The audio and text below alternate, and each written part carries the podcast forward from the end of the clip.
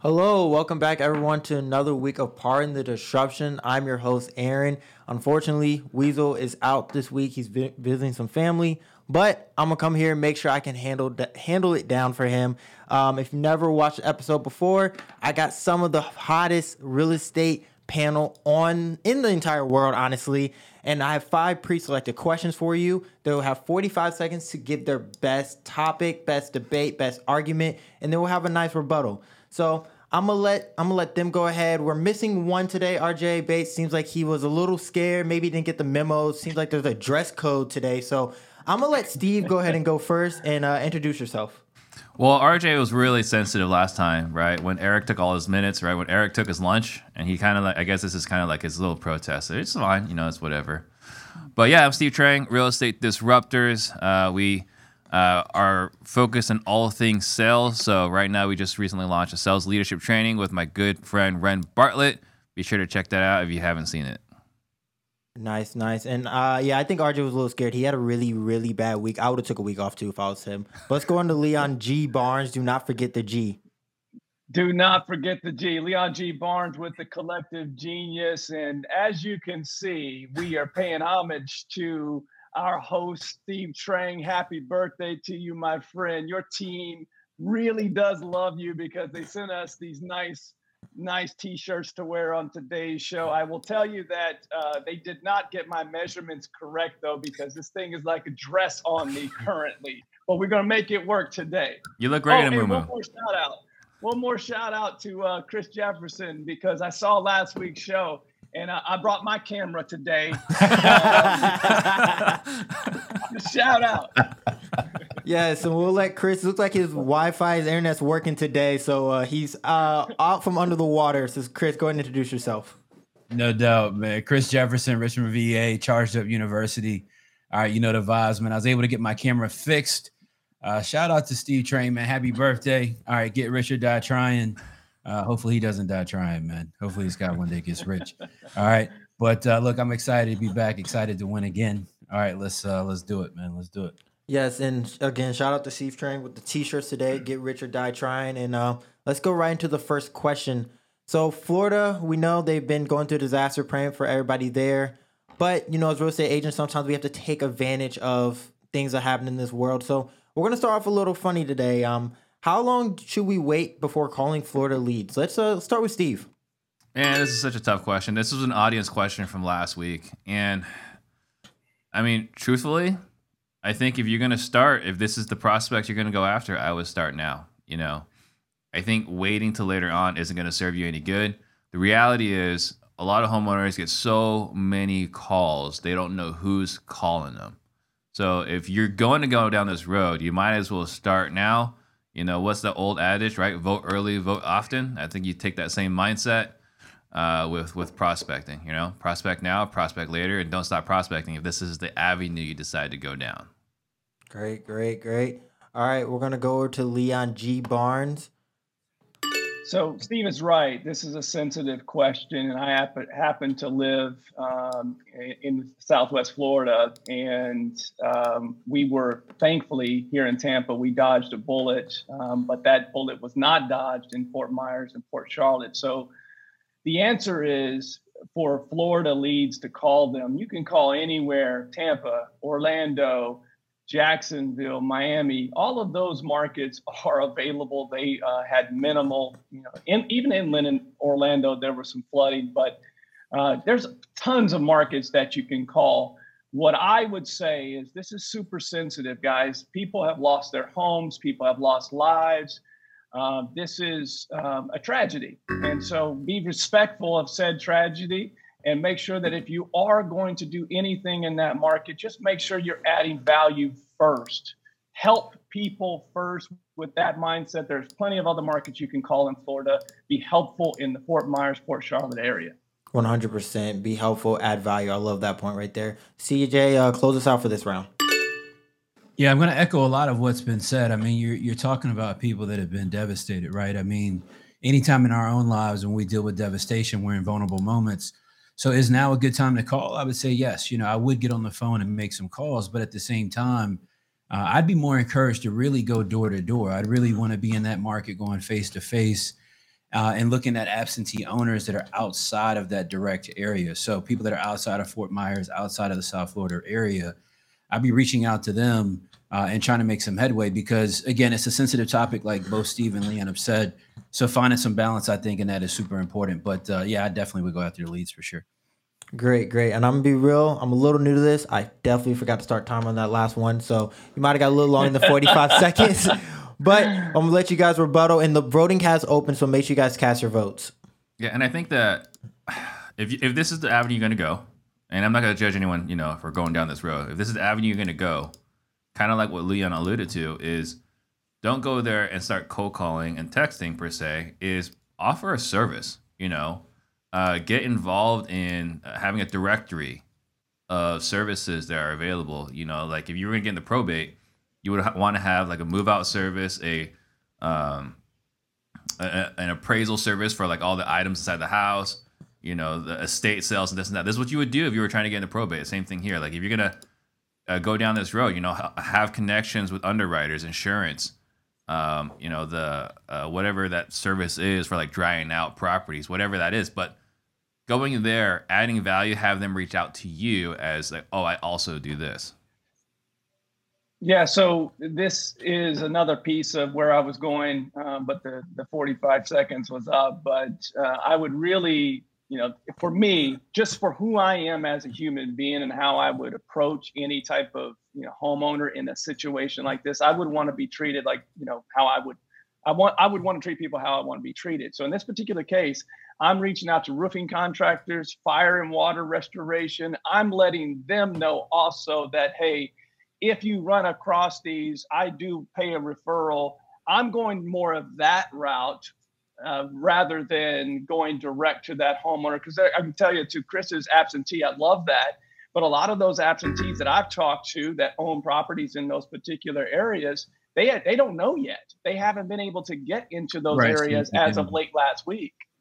Yeah, and I, you got to just be of service. I think is the point that, that Leon's making, right? Like again, people are dealing with devastation. People don't know what decision they're even making in their own lives yet between repair, replacement, you know, whatever the case might be. I think a lot of times people are gung ho and wholesaling, and we're chasing that dollar so aggressively all the time to make money. I think if you're going to chase disaster leads in a moment like this, it's a really great opportunity to truly be of service. Build that Rolodex, like Steve is saying. See how you can come in, step up, and assist somebody. And you can make money along the way, but you can do a lot of good uh, at the same time. And I think that's more yeah. important. And there's nothing wrong with guys with um, with marketing in regards to if you're doing PPC leads um, or you're spending money for uh, to make the phone ring because someone actually needs help. That's a service. Now you're offering a service versus cold calling people that may have lost a loved one. And so, to me, just make sure that you're sensitive to those people uh, in that particular area.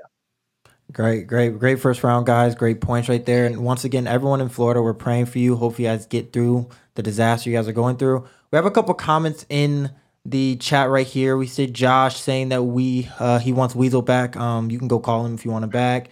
Uh, the U is in here strong today. Um, the U family's in.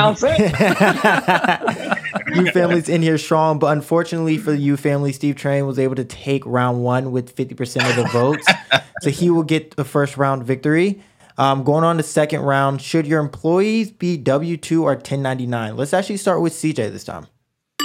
Yeah, I just think it's about where you're at in your business, right? I think when we all start our businesses out, we're lean, we're mean, we're trying to figure everything out, uh, and we're not really in a position to offer somebody a W two wage or something to that effect. Uh, so I think 1099s make a lot of sense when you're first starting out. Uh, you know, W two, look, you got to be prepared for payroll taxes, you got to be prepared for benefits, insurance, things of that nature. Uh, you got to have your big boy pants on, so to speak, at that point in time, and you got to make sure that you got somebody that that you want to retain because uh, there's a lot that comes with a W two. So I'd recommend 1099 for sure starting out. I like 1099 employees, uh, not employees. I like 1099 independent contractors. Shout out to the IRS. All right. Uh, so 1099 independent contractor for sure uh, is a great person to have on your team because trust me, you do not want the unemployment commission hitting you up. Take it from me. All right. Right at 47 seconds exactly. A little two seconds over, but nice, nice round right there. Let's go over to Steve. Uh, I mean, if we're going to do everything technically correct, W two, right? If we're going to try to do everything correct, the reality is entrepreneurship is a messy, messy thing, right? So when you're starting, you are 1099ing everybody. Uh, except for your administrative people. But the reason why this is important is that if you're telling your salespeople, "I need your butt in this seat at 8:30 a.m., no exceptions," that's a W two. You 1099 them, you will get busted by unemployment commission uh, when they go file unemployment. So the right thing to do is W two, but the reality is in the sales organization, a lot of your salespeople are 1099. That's just kind of the nature of the beast. So there's like the right way, and then there's like real world application. All right, all right. And in the round off with Leon G. Barnes. So because this is being recorded, let's make sure we start with employees. employees are W 2, right? Employees are W 2. Contractors are 1099. And shout out to my boy Eric Brewer, who it looks like I got his shirt. Um, he says all the time, he says there's levels to this, right? And CJ referenced that. When you're starting out, you need to leverage relationships with contractors. That's 1099. As you continue to grow your business and you have expectations of employees being at team meetings, uh, being at certain functions at certain times, and you're requiring them to do employee things, it is time to make that switch. I have seen, like CJ referenced earlier, uh, investors get in trouble, big time trouble, big time fines when asking 10, 20, 30 people that are paid as contractors uh, that are doing employee type things. So there are levels to this. Make sure you're doing it the right way. Uh, all that told me is that I need to be 1099 so I can take more time and go home. So Steve does not have to have me go through meetings. But uh, you guys have a rebuttal for minute 25. Go ahead. Well, that's the reason why you're W two, Aaron, because I do need your butt in your seat at 8:30 in the DMs. There you go. That's right. It's, it's funny, man. I'm laughing about this conversation because I've been hit with said fines uh, yeah. from the uh, unemployment commission, so I'm, I'm, familiar with the process. Um, so here's the evolution that I see, Chris, and and I, you are so spot on with those fines because what happens is if you do it for an extended period of time, at some point someone's going to complain. They got dismissed from their 1099 W2, whatever that is, but it's there as a 1099. And said, well, I was told I had to be here for this, and I told her I had to be there for that. And that's generally where that comes. The evolution of a real estate investor, I typically see when you first start out, you have to leverage relationships. As you continue to grow, you get into that 25 to 100 category of transactions on an annual basis. You may have a couple W 2s and a bunch of 1099s. The difference between the highest level the mid tier is generally the difference in the switch in the employee. That person now has 50 W 2s versus two or three and a bunch of 1099s. Yeah. And if you think about like the 1099, the reason why we have it the way it is is like, hey, look, Chris, I trust you. You trust me, right? Like, I'm going to pay you this way. And like, you know, we're going to skirt around the rules, right? The moment I let Chris go, all this flexibility is gone. Yes. That's what, look, that's what happened to me. I had a sales rep. He was one of my reps. Uh, we had a disagreement. You know, I can be a little stern sometimes. I let the guy go. Uh, two weeks later, uh, I get this nice package in the mail uh, from the Virginia Employment Commission, and they said they needed to see me uh, because this gentleman had gone off to uh, say that he was fired. And because I was giving him hours to work from, to I think Leon's point, he was considered a W two employee, so there were fines and taxes and you know that kind of thing. But yeah, back, uh, yeah, you got, you got interest and, and everything else. The other thing too, this is different than the topic, but I just want to add this real quick. The one thing, the one way I know someone is established or not as a business owner is if they're W two or not.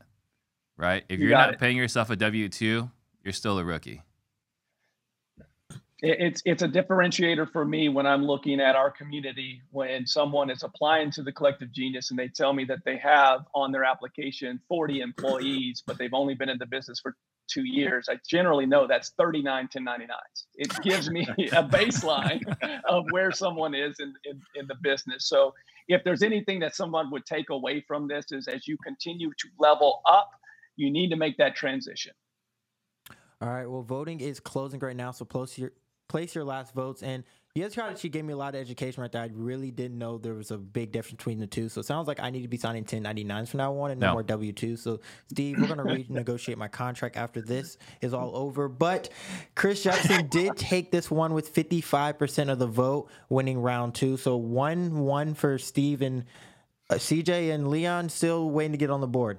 All right, round three. We're going to go with what are your thoughts on the feds calling for a housing reset? Leon, I'm gonna let you start this round off. Oh goodness, you of course gonna let me start with this one. Government, government. Let's start with Leon with the government question. oh goodness, you know this is a tough one, guys. Um, affordable housing is the issue that we've had now for the last four or five years, and these interest rates I talk quite often with Jason Medley, the founder of the Collective Genius, about this because uh, it's a it's timely. Interest rates continue to go up, and it's like every 30 days, hit you with another increase, hit you with another increase, hit you with another increase. And what's happening is, it, it, it, I know what they're trying to do. They're trying to slow down the market and reset it. And like anything, when you make these type of moves this fast, there are consequences, unintended or intended consequences that come from it. The biggest one that I see is that sellers are not selling. So therefore, some in a lot of markets, therefore, you have a lot of inventory issues, and therefore you have a lot of affordable uh, affordable housing issues that continue.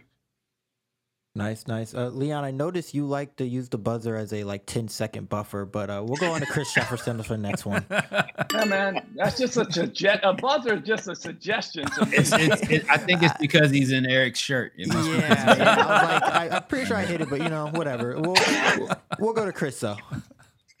so I, I, look, it's this is a tough one, man. I, I think it, the reset has to happen.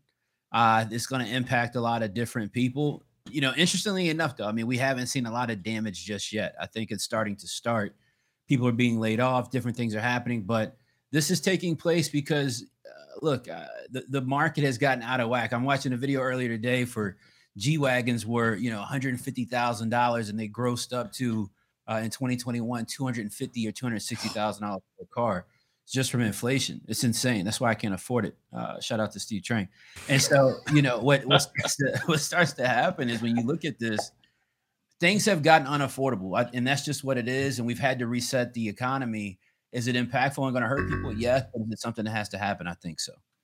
Perfectly timed right there. That is how you end after the buzzer is sounded. Steve Trang, you are up next for the last one.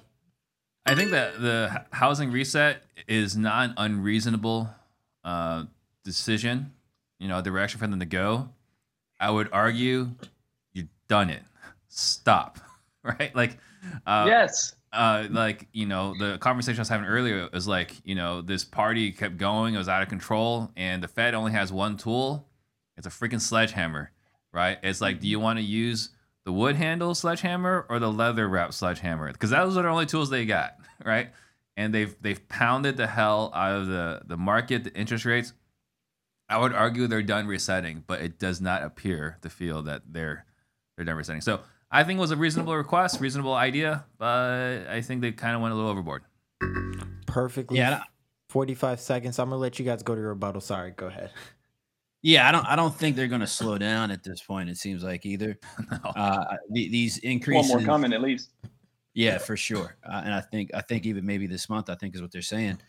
And it's, it's it's just tough, man. I mean, it's having direct impact across the board on people's business. If you bought a house in the last 24 months, based on the way things are tracking right now, you're going to be in a pretty tough spot.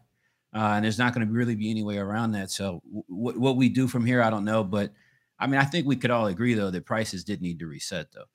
Absolutely, but we could have done an entire show on this one question. It is hard to to put in all of our thoughts on this in 45 seconds because what we're seeing from an investment community is that there are a lot of markets that are really being hit hard and it's just this absolute massive shift overnight. And i say overnight it's been eight months but it seems like it's happened overnight the, the, the thing that worries me the most with this is like like Steve said, it's just hammer and hammer. There's not nothing velvet about this. It is just a sledgehammer that continues to hit. And what happens is, again, going back to unintended unintended consequences, when a seller has no reason, you know, they, they're considering to, let's say, upsize. They want to get more bedrooms, those type of things, but they've got a 3% interest rate. They're not selling anytime soon. Why would, soon. They? Why would they? They're going to from three to seven and over seven. Why would they do that? So therefore, the inventory, the affordable housing was already an issue. I understand the reset, but at some point it can't be every 30 days. But I think something to point out too, man, is that this snowball, this pendulum swing happened because of unemployment benefits, because of how much money was given out. You know, we all got excited about the STEMI, right? If you mm-hmm. qualify for one, right? Uh, PPP loans that and, and this money that was circulating inside of the economy over the last couple of years. And so now that pendulum has swung back aggressively the other way, and this was this was caused by the Fed originally, and now we're at a point where now they're trying to stop uh, what they messed up. Uh, right. And so, you know, they're going to be relentless, unfortunately, but that action is going to be so aggressive that what that outcome looks like right now, we're at this shaky spot. I don't know if y'all would agree, but I think we're at this oh, shaky spot yeah. of we're in a it's either going to get really, really bad uh, or it's not going to be so bad. But right now, in my opinion, it looks like it's going to be pretty bad because that snowball is building with layoffs and yeah, just so many different things right now. Hey, Aaron, we don't have RJ wasting our time this week, so let's let's spend a little more time yeah. here in the transition okay. part here. All right, um, go ahead. I would agree. uh, so I would. We don't say, have RJ wasting time. Yeah, this stupid titanium bar. Anyway, so yeah, I, I would I would say like we've we've done what we needed to do. We slowed down depreciation, right? Um, I when they say reset, I I don't look at it as we necessarily needed prices to go down, right? Like if prices are flat and keeping up with inflation, unfortunately inflation is really high, but if, if properties are keeping value with inflation, I think like that would be a good place to be at. Um, you know, prices having to go down, I don't think was really necessary. How, but, how do you keep things affordable when wages aren't increasing though? Um, because that's the gag. Like that's the gag, right? It's mm-hmm. like everything's increasing, inflation is pushing products, services, goods up, but people's pay rate isn't increasing from not and not just this conversation. I think a lot of times gets stuck at you know um, you know lower income or you know uh, you know uh, those type of jobs, right? But this is this isn't isolated to that. That this is to a lot of different people. If you're making a hundred thousand a year, that used to be good money. You know, in all reality, right now that's tough to stretch when you've got a family, children. That's some people's household income. It's just we're just in a tough predicament, you know, from my perspective. Yeah. So the everything that uh, Steve, you're part of, and you know our community, when we uh, are we have the hot, the best and the brightest that are looking at each individual market and how each individual market is affected. We we all go back to that things did need to change. I think CJ is spot on there. We uh, COVID was supposed to be that black swan event that kind of leveled things off, but unfortunately, it was a rocket ship and made everything take off, right? So at some point, we knew that the band was going to stop playing, right? But at this point now is okay, have we hit rock bottom? And I think that all of us would agree that there's more to come. So therefore, I would wouldn't say that we bottomed out. I don't have a crystal ball, but everyone I talk to seems to think that the Fed is going to let off Q2 of, of, of, of, next of next year. Is that too late? And how many more hammers are we going to have to get hit over the head with until we get to that point? So if I'm an investor and I'm listening to this show, it doesn't, I'm not getting scared because I can make money at 7%, I can make money at 8%. You can do creative financing. There's all kinds of things that Chris has talked about a million different times when it comes to making money during these times I wouldn't necessarily be scared, but I would make sure that you're paying attention to what the Fed is doing and what your what's happening in your local market, especially especially with listings over the last 30 and 60 days and what they're selling for, because your ARVs are going to change. So, Chris, let me ask you this: Right, you're saying that we have to bring prices down. I mean, is that do you believe that's the Fed's goal? Like, uh, for housing to go down, for prices to go down, for eggs to go down? Because I thought they're just trying to stop inflation. I didn't no, look no, at this think, as a tool to bring I, I pricing down. Yeah, I think the Fed's goal is, is singular to, to inflation. I think they just got a goal singularly to get inflation down. I'm talking more of what the direct impact is to just us, mm-hmm. right? Like they started it, you know, they're, they're, they're the problem, right? If we're just being like straight up, like the Fed is the issue here across the board. And we're just having to exist in, in, in what's taking place. And so the market though is still crazy, man. Like I just listed a rehab uh, on Friday, uh, and then you know within three days we had twenty something showings, three different offers. Uh, you know, it was like it was summer of 2021 again. Yeah. So you know, uh, what does that mean? I don't know. You know, it was it was in a more affordable you know uh, price point, uh, but no, I don't think that's intentional, man. But I think that's just what's going to like continue to happen. The market is going to continue to start pulling back just as a result, you know, because to Leon's point, right? Like, if you've got a three percent interest rate, which is a lot of people across the like the country right now, a lot of people, a ton of people bought houses in the last ten years, bought or refi. So, well, both. both, right? Both, right? right? So there's a so lot of people it, with low interest rates. It's crazy, and so there's no incentive to move and, unless you really just got to. Yeah. yeah, unless you're not able to pay for that 3% mortgage because you overspent on you know that particular asset because the interest rate the monthly payment was good but mm-hmm. again the wages haven't gone up so from that standpoint unless there is a pre-foreclosure or something that has happened where you have to move you're not leaving that so therefore uh, less inventory will hit the marketplace, yes, it will stall prices, but less inventory. And we were all we already had a housing shortage issue. And here's another unintended consequence. Now builders are doing what? Stopping production. We already had, you know, we already had a problem with new construction being built uh, in affordable housing in general, just houses. Now they're stopping construction because interest rates have gone up. So there's multiple consequences from these hammers that we keep getting hit with. One, one other thing, man, because Leon's making some really good points. One, one thing that he said, but kind of skipped over, I want to point out. See, like the market compression point, it's not just about the houses. It's about the fact that over the last couple of years, especially with all the stuff that happened, government assistance in the last couple of years, people have gone out and bought new vehicles. People have gone out and got um, credit cards, right? People have gone out and bought vacation homes and Airbnbs and all these different things. And so now when inflation continues to push upward, you're you're just at an income compression point because your wage does not increase. And so you just don't have the same nugget on a monthly basis to circulate around your obligations. And so things then start to take hits. And I think that's what's catastrophic potentially for the economy. I, I think that's kind of what Leon was saying, but yes it's just it's problematic, man. Yeah, it's happening, and I think one of the things that's interesting, right? Because we're all in real estate, uh, we're definitely on the investor side, but investment in real estate in general, according to you know some research, like every time you do a transaction, right, there's a lot of people getting paid. And every time someone gets paid, there's a lot of money that kind of propagates, right? You got the realtor, you got the title company, you got the loan officer, you got the appraiser, you got the home inspector, um, the landscapers, Home Depot, right? The contractors, the handyman. Like there's so much money that moves as a velocity for every real estate transaction. So like mm-hmm. all this money stopping, right? Like this music stopping. Like we're gonna the musical chair stopping. Like we're gonna we're gonna see what's gonna happen as far as the the economy.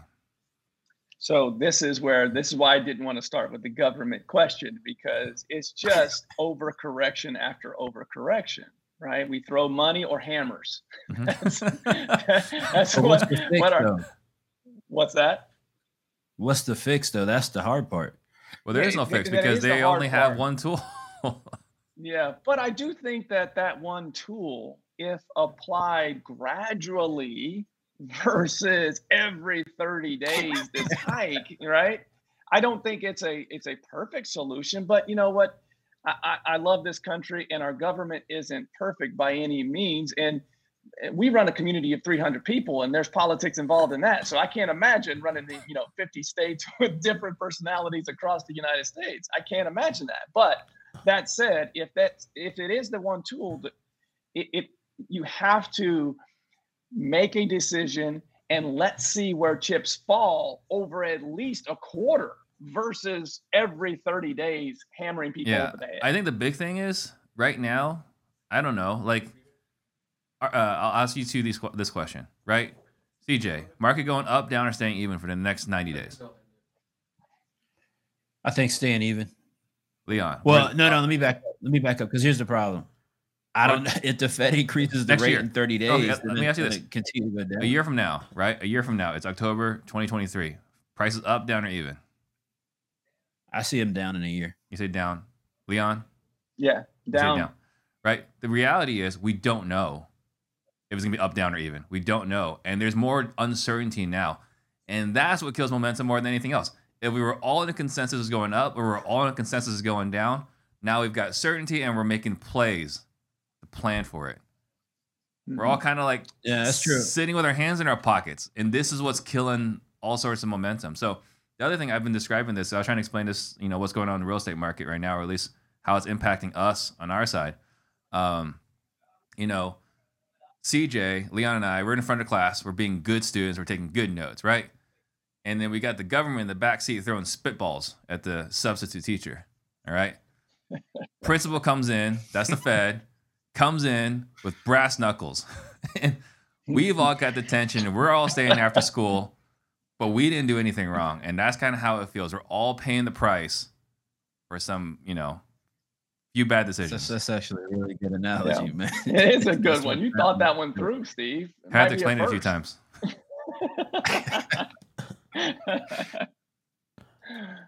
I Uh, think we've uh, we we beat this topic up with that massive hammer. I think we're good. Yeah, you guys had some really good points there. And Steve, I don't know if you've ever been to detention. I don't know where you got that from, but uh, it was a good analogy though. Um, I've seen it in movies. Engineering student. There's no way that dude. That, there's no way that guy's. Ever I've seen been I've seen it on Yeah. TV shows and movies. yeah, I was thinking the same thing. Also, guys, you guys are dropping some great comments in here. We have one saying that RJ Bates last week's votes made him retire, which I kind of think is true also. And to encourage you guys, the audience plays a big role in this show, and we only have 17 votes. We have 61 people watching. We need you guys to vote. Also, our last question is an audience question, so make sure you guys submit a question you guys want to hear, and maybe they'll have another great topic like that one where they can really go back and forth and we get some good insight. Uh, but CJ did end up winning that one by 58%, which gives him two points now on the round. And It was a consensus. How did Yeah. he win? Uh, look, man, tell to the people, man. We need more votes. we're gonna start with him next round, and um, we're gonna ask, how do you vet a coach? I think it's a great question, man. And and this is one that's like an industry argument. Uh, I think having somebody as a coach that has walked the walk and is currently walking the walk, I think is super important. Now, there's this, uh, you know, this argument of, well, what if the coach doesn't do what they're teaching? Uh, look, they got to have some concept, right, of what's taking place, of how things function, of how things work. But ultimately, I mean, who do you want to learn from? Somebody that's active, somebody that's really hammering away at what they're trying to show you, or somebody who's not. You know, I'm a coach. I got a coaching program. My philosophy is simple. You know, I'm going to teach you how to fish, but I'm going to fish by standing beside you and fishing myself. Uh, and so, you know, that's how I think coaching should work. Uh, everybody doesn't agree. We got a, a industry full of people who do two deals and then they become coaches. I don't know, but that's my thought process. For sure. Um, looked like we were good, but uh, CJ's internet seems to be coming back from last week, so we're gonna go ahead and go to Steve. um, I mean, I've said this before, right? Like, if you're gonna find a coach, find someone that's living the life you want, has the business you want to have, living the life you want to have. So they're they, they've got to be doing deals. I personally believe they got to be doing deals. Uh, they got to be doing the kind of deals you want to do, right? And I think the other thing, right, the, the lifestyle. Like, I'm not a private jet, you know, expensive exotic cars kind of guy. But if that's what you want, go find that guy. Me, I'm a you know spend time with my wife and my kids, and it's all about quality of, of family life. I would say if that's what you want, you know, work with someone like myself. But check out their social media, see if they're actually living the life that you want to live, and that's who I would aspire to be versus or or have I would want to coach me versus someone that's you know find you're finding on a Facebook ad or an Instagram ad or you're seeing the the ritzy stuff that you know maybe some shiny boots or whatever. Like don't chase just because of what you see out there. That's that's a great point. That makes a lot of sense. Um, also, before we go to Leon G Barnes, I did notice the Wichita State mug. Um, I'm a big Wichita State fan, so I'm gonna lay off the buzzer for you in this next one. I'll let you go. Yeah, that's what I'm talking about. Very nice. All right, we've got a Shocker fan in the house, so I should get a point just for being a Shocker alum. Um, so speaking of coaches and and, and sports, um, it it analogizes well to this, um, and that is. I am a big believer that coaches need to show you that they've done what they're asking you to do. That said, over time, as I have continued to get older and realize that there are people that can coach at a very high level that are students of the game, not necessarily great players. Bill Belichick's the greatest football coach of all time. That guy didn't play in the NFL, but he's a student of the game. And so when I'm looking for someone as a coach or advising someone, and this just happened, CJ can tell you that, and Steve can tell you that uh, I most recently had a friend who's like a brother from high school that's trying to get into this business and is looking for a coach. The first thing I did is I text Steve Trang and I said, Who would you recommend for? And I already had CJ in mind. I said, Who would you recommend for a coach? You have to vet people from the, who they have used or who, who they are currently coaching. So I'll stop there and get more on the rebuttal, but it's important that you know who they work with and the type of success that that person has gotten from that person. Great. An amazing minute 30 right there from Leon. So we'll let you guys go to the rebuttal. Hey man, you, are a Shocker fan. You're supposed to give me two minutes. I am. I am a Shocker fan. I do like the Shockers and Ron Baker, all that that team back then. Nice. Yeah, so nice. I would say, you know, that's a great point, right? With uh, with Bill Belichick, uh, he did play at West Point, right? And he was a decent player. He was not an NFL caliber. So I'm not saying they have to be a Hall of Fame wholesaler, a Hall of Fame Hall of Fame flipper, right? I'm not saying they have to be the best at their craft. I'm just saying they need to be attached to their craft, right? They have to be at least doing some business before they kind of uh, explain it. So, uh, you know, Bill Belichick, yeah, he's, he's he didn't do it at the NFL level. Um, he did have to work really hard for 10, 20 years before he had some quality output.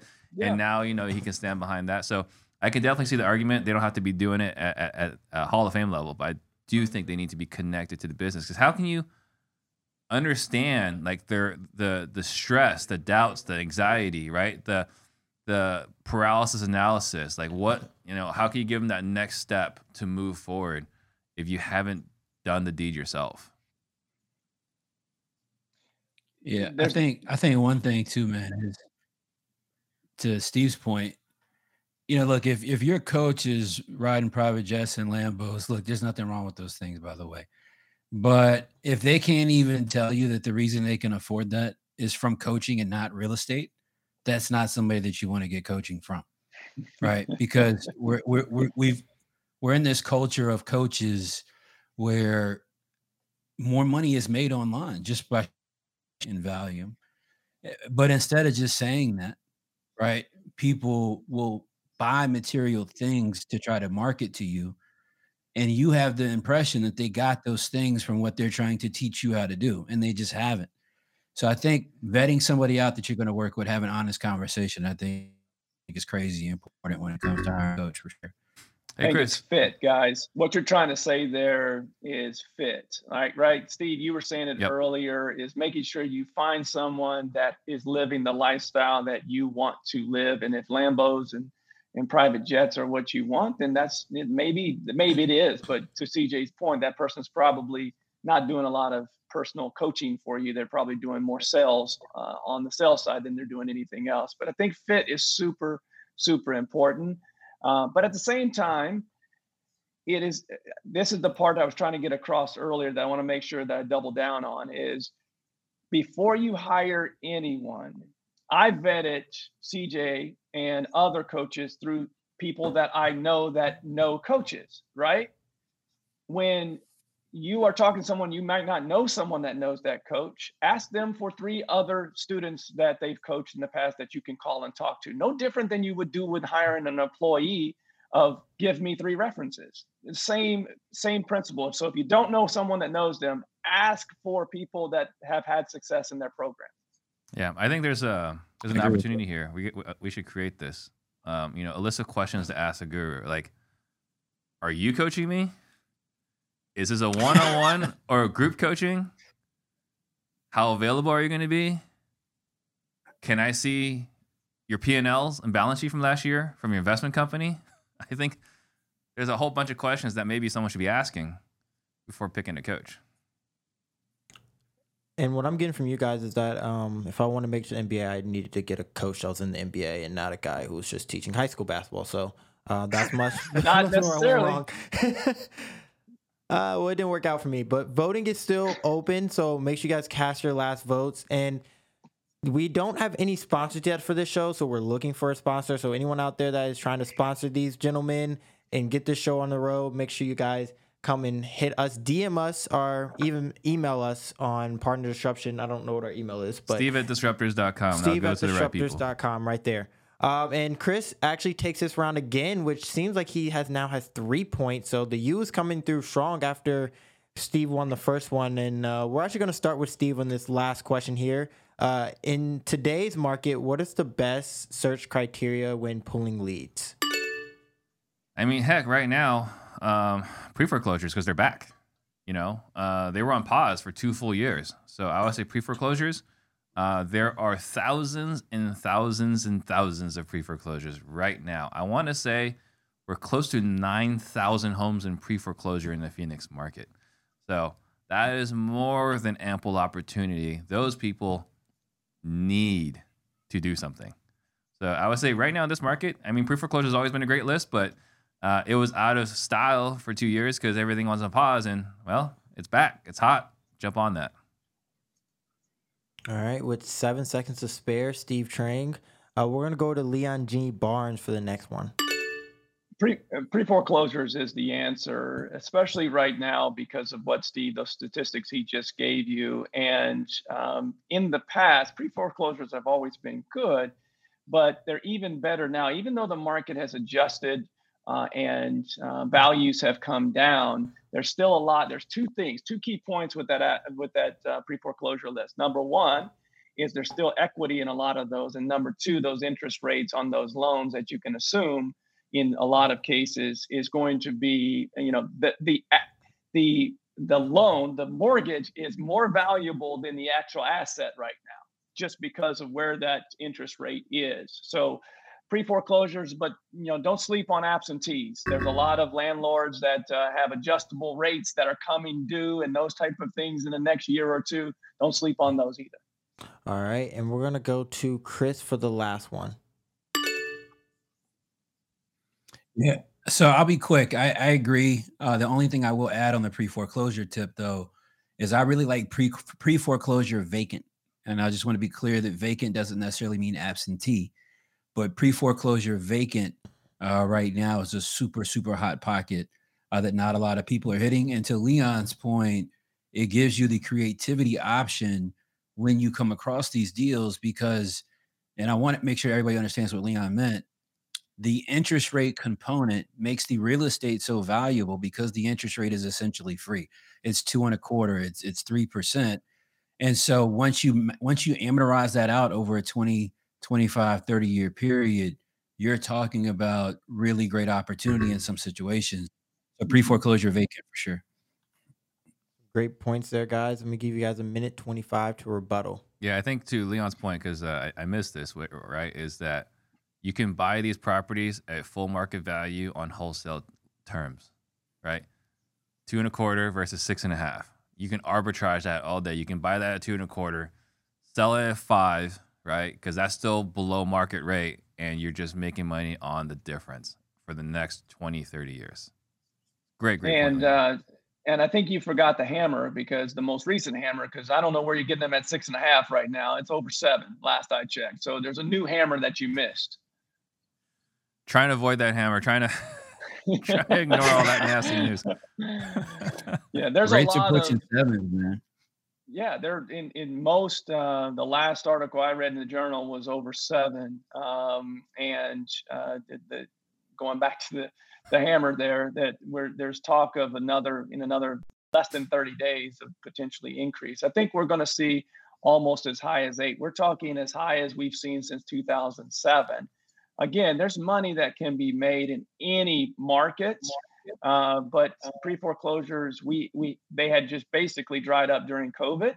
Um, and to Chris's point earlier, everybody used that stimmy money to go out and buy cars and TVs, and you know can't blame anybody for you know taking advantage of the opportunity that the government gave us at the same time, is it sustainable with with um, uh, wages not going up? And, and the answer is probably no. So pre foreclosure is, is going to be a, a, good list for a good period of time. all right. We only I, have- I got a question. go ahead. Go ahead. Real quick, man. I think eight percent too, but I'm curious how sustainable you think that eight percent is going to be. I, I don't think that. So uh, we had a really sharp uh, lender um, as a part of our community uh, yesterday on all hands on deck. We had 120 members on a call, and he addressed what he's being told on his on the financial side. And so this is a great part about being in a community, whether it's to you or any community. Um, find you your tribe, and um, you know, again, no crystal ball, but the reference, the information that's coming to him is that uh, the interest rates are going to, you know, there's going to be another increase more than likely, and then expect a drop off, at, in whether that's a, a slight drop off or a major drop off uh, in Q2 of 2023. I think as a matter of gravity, Chris, it can't stay. It can't stay where it's at. It just can't. And the only reason I'm saying that is that we're gonna have some massive affordability issues. We're gonna have massive uh, situation where people are staying stuck in their homes. Like I've shared before, right? I started in 2007, and I went through some really dark times, right? 2008 to 2010. So I got a loan mod in my house. You know, one of the very few loan mods that actually worked. And with my loan mods at two percent, I was going to say they never go through. they never go through, right? So I hired an attorney. I just got out of the way. It's like you're an attorney. I'll pay you the what I'm paying for a mortgage. You figure this out. Um, and uh, I had a two percent mortgage after the loan mod, and like I was looking at it as there's no reason to ever sell my house, right? And I had a three bedroom house that I bought as a bachelor. I got married in that home. I had my first child in that home. I had my second child in that home. It wasn't until I had my third kid that I was like, all right, this two percent, like I, I love it, but I can't I can't stay for a two percent mortgage. So what we've learned today that uh, not only is uh, Steve smart, he's also very cheap. We we learned that today. I mean, there are some stereotypes that just that just don't go away. Hey, hey, hey, Nah, get rich or die trying, man. I like it. Yeah. get rich by trying, right? You That's still the mantra. I want to have a lot of money. I just don't want to spend it. you got to spend to win, man. You got to spend it to win it. All right. Well, the voting is closing soon. We only have nine votes, and I urge you guys to go get some more votes in. We have a tie right now, so please try to break the tie. And if you don't see the poll on there, it might be because you're full screen. Look at the chat. There should be at the very top. There should be you see three names. Click on the one you thought had the best argument. As we're trying to close out right now, we're in a tie between Steve and Chris. So place your votes on who you thought won that last round. And um, Yeah, it's real easy. You just vote for Steve Trang, and then you hit the thumbs up, and then you share. Right? It's a three step process, right? You hit the Steve Trang, then the thumbs up, and then the share. Yeah, that is that is one way. That is definitely one way. You can also do the other two ways if you want to, but the thumbs up and share is definitely essential. And the subscribe button. You forgot that, Steve. Hit the subscribe button. All right, smash that subscribe button. I apologize. Yes, yes. Um, but it looks like Chris Jefferson is going to pull away with this one at fifty five percent. Pull away. At very at the very end, at the very end, fifty five percent Yeah. looks he's gonna pull away with this one.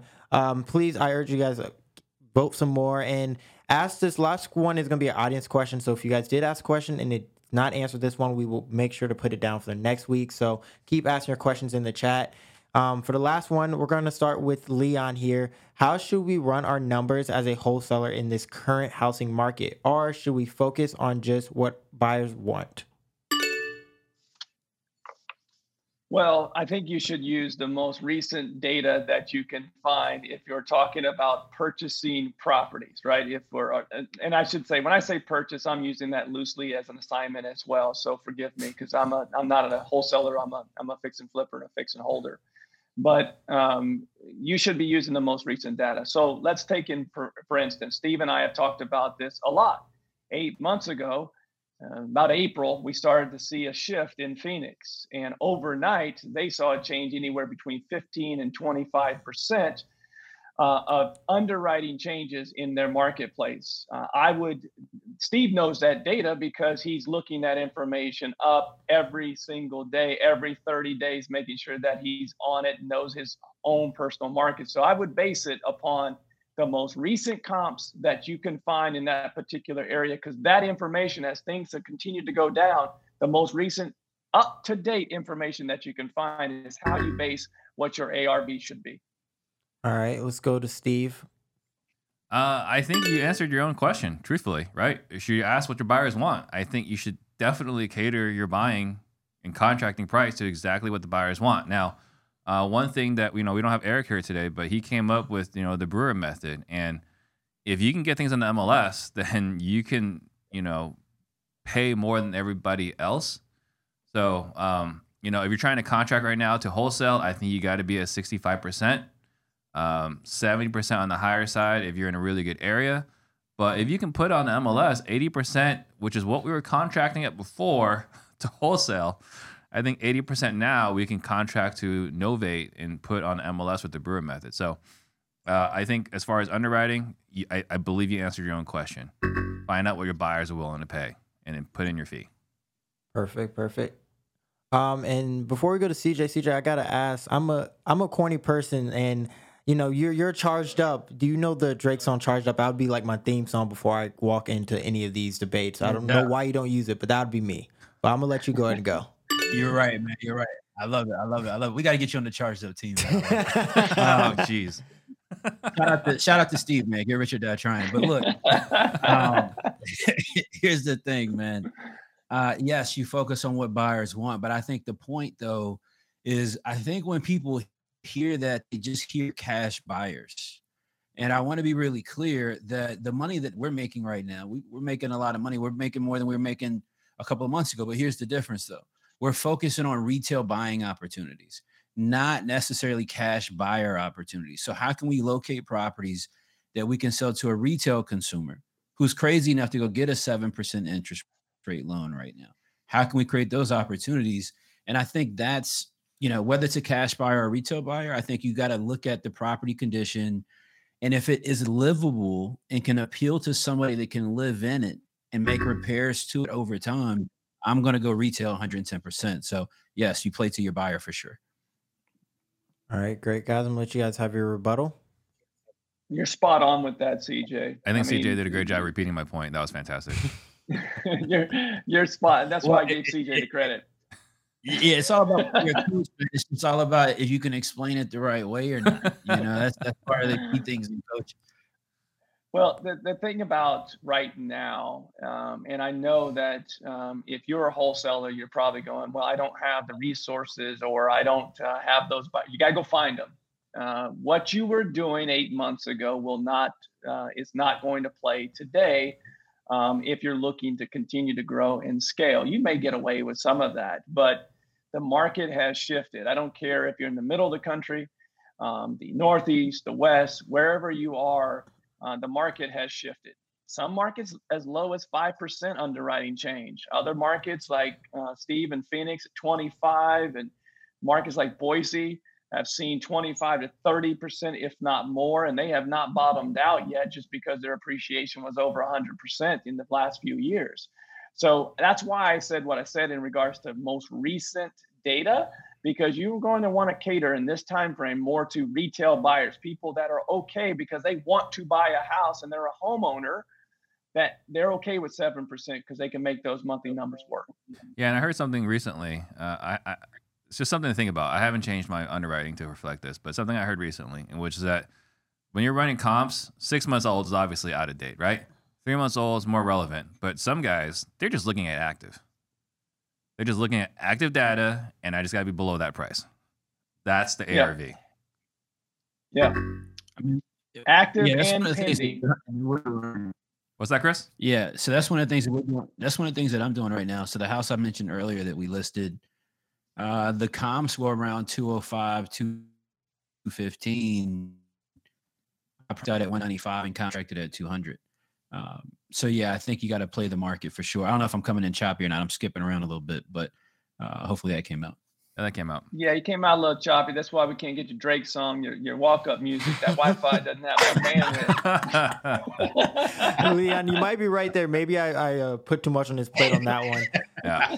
Um, the voting is wrapping up, and it looks like Steve is going to take this final round. Right now, he's up fifty percent, so he would be with two points in this week, but Leon will come away with zero, and Chris will uh, be the winner for this week uh, with four points without the you know the shorter cast. No four people today, only three. So I'm gonna let CJ start off with uh Well, hang on before we before we let CJ wrap up. Okay, go ahead. Uh, just a couple things. I think Leon, you got to go rally up your crew, right? You got the CG community, Yeah. you got 200 plus members. You got to get some of these guys in here. Uh, I mean, Well, see, Chris is just fixing see, all the votes. So yeah, my my bad. You know, my people actually are you know high level real estate. don't trash the people that you are- want to win their votes. no, no, no, no, no, no. I'm telling you that my people. It's hard for them to make this show at what time is it? Uh, Three thirty in the afternoon Eastern time. But you know, we'll push them. We'll push them this way for sure. And then the other thing I want to add some some color commentary here. So this get rich or die trying, right? These shirts that I had no idea were going to be worn today during the show. My team put together. So the backstory here is I'm a very big fan of the mantra "Get rich or die trying," and so I had one of my admins find the poster. Right, I wanted to get the album. Right, "Get Rich or Die Trying." I wanted to get that poster. Didn't work. Didn't exist. If you got the album cover, it just didn't have the text. So we got the movie poster. That's actually what's hanging in my office. It's been hanging. Uh, I've been having that poster for like six or seven years. I know it sounds ludicrous, but that's what I have. And my team decided to apparently modify that image and send it out as t-shirts. nice. Your nice. team did a great job. Yeah, these, these shirts are comfortable. I like them. And also, uh, Steve, to add on to your point, I think Leon was just trying to fill in for RJ because you know he saw RJ's performance and he wanted to duplicate it, make sure he had someone that could you know fill his role. So he did a great job this week of doing that. Um, but I'm look, gonna guys, let you guys. You guys tell me whatever you want. Look, I don't need your points to know that I win, win, and win. I win every day when I wake up. Hey, Piss you win. You over here. You're from Wichita State. That was my dream school, so you're winning to me. All right, well, I'm gonna let you guys have your guys' uh, final comments, and uh, so we'll start with CJ, the winner this week. Yeah, and I, and I just gotta say, I guess, man, I you know, look, I didn't make it to Wichita State, wherever the hell that's at. All right, Kansas. shout out to Wichita State and all the shockers. All right, but uh, no, in all seriousness, man, you know, shout out to uh, Dre, man. Uh, happy birthday, man. You know, I love you and appreciate you. Uh, I met you a couple years ago when I came to hang out and do your podcast. That's the first time we ever, I think, connected. Uh, we've been really solid ever since, man. We catch up when we can have really great conversation, impactful conversation. So keep doing your thing, keep impacting the real estate community as a whole. And uh, you know, anybody on your team, I'm, you know, look, I'm just, you know, just so they know, man, because they did a phen- phenomenal job getting the shirt to me. I gotta say, all right, phenomenal job. Uh, if you ever need a W two adjustment, and, you, and you and you you know and you want to charge up, you know, you're not feeling the 1099s, you know, just highlight your boy. That's all. I'm saying. That's all. Just poaching live on the air. Yeah. DJ, I would definitely uh, take that into consideration. Um, Leon, we'll go ahead and give you. Yeah, so Leon G. Barnes, guys, with the Collective Genius Mastermind. You know, if you're doing 25 plus transactions a year, and you're looking for a community. Just um, shout out to Steve and Chris and this show. Uh, I know a lot of our uh, members do actually. They don't vote for me, but they actually do watch and love the show. They tell me every time we we get a chance to meet at our meetings. But I, I can tell you this couple things real quick, Chris. Uh, you will know about Wichita State here real quick because they're coming to Vit, uh, Richmond to play VCU. So you will know this season All right, a, all right, little bit more go. uh, uh, about Wichita State, uh, and, uh, and and and also shout out to CJ who's taking care of my my brother from high school. Um, was looking for a coach, and uh, I know he'll take care of him. So I appreciate you, brother, on doing that for us. Yes, sir. And then uh, Steve, um, I can't tell you how many people I talk to uh, every day that you've changed um, their perspective on real estate uh, through your Disruptors podcast. Uh, always have a great guest on, and uh, I talked to two of them today. Like I listen to that show uh, regularly, and it's uh, it, it gives me a lot of great insights and has helped my business tremendously. So thanks for having this forum for us to not get points or win. Thank you. Thank you for sharing that. I really appreciate that, and it it, it does mean a lot. And um, you know, I think that today we had a very uh, different conversation, but I think incredibly valuable. So you know, if you guys are listening and you guys think that there's someone there was someone that you're thinking of that needs to hear it, you know, please share this with them. And it's something again I'm rolling out with Ren. Like right now, it's really easy to be concerned with the market, cut back on marketing, cut back maybe on some expenses, you know and your sales team is going to be feeling a little bit, I think you got to give your sales team some love And so what Ren and I are talking about is how to effectively lead your salespeople so that they want to be with you side by side in this tough market, right? Every, talented people want to be with people that can help them get where they want to go. And if you don't have, if you're not helping them fill their cup, helping them fulfill their purpose, their mission, you can't be upset when they leave to compete against you. So if you're interested in that, check it out. We got disruptors.com slash success. Ren and I are talking about how to effectively lead, manage, and retain your salespeople. So I'll, I'll leave it there. Great stuff. Number one thing that that you should be focused on right now during this time frame is sales, sales, and more sales, getting as good as you can. And there's no two guys I would suggest more than Steve and Ren. Thank you.